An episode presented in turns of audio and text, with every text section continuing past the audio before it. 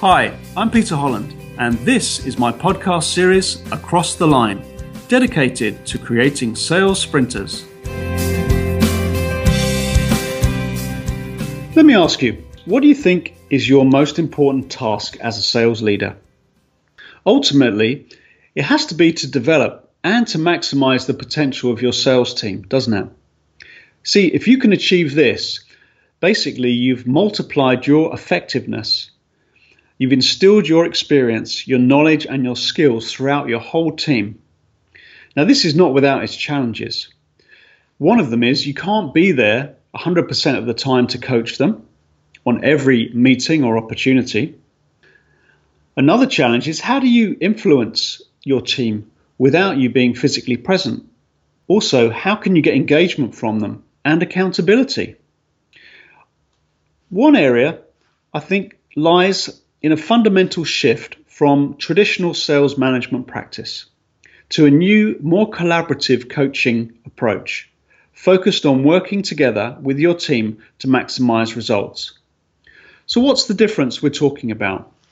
Well, traditionally, if you're a sales manager and you want to get a real grip on the sales opportunities in your pipeline, you need to sit down with your people and inevitably you're going to have to ask a lot of questions basically you want to drill down and you want to find out how realistic those forecasted sales are.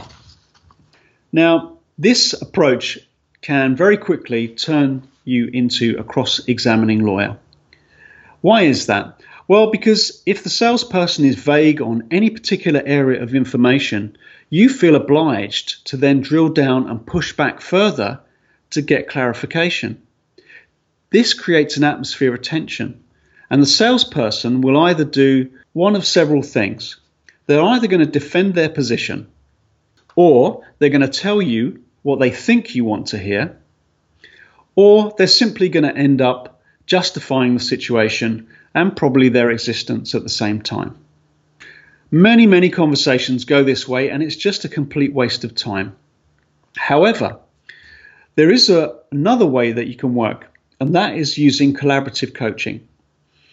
First of all, you want to create some smart tools. Some tools that are created around what you think are the key pieces of information that you would ask about when you were in a sales meeting with a client.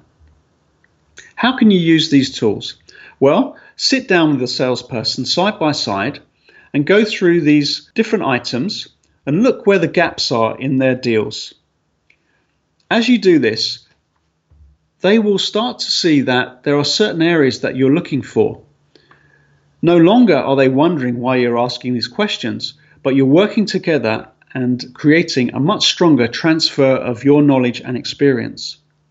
So, there are two main attributes of working in this way. One is a trusting atmosphere. It allows you to transfer that knowledge over in a very positive way and to get more confidence from the salesperson. The second one is a powerful knowledge transfer. It's almost as if you're now working from the same page. Those questions don't change.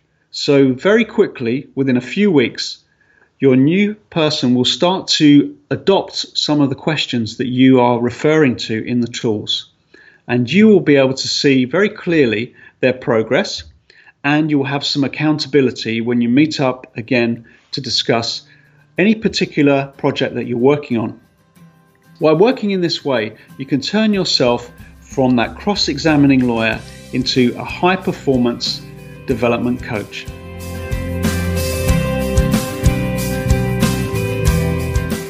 You've been listening to Across the Line with me, Peter Holland. For more insights, visit my website linearstructure.com and thanks for listening.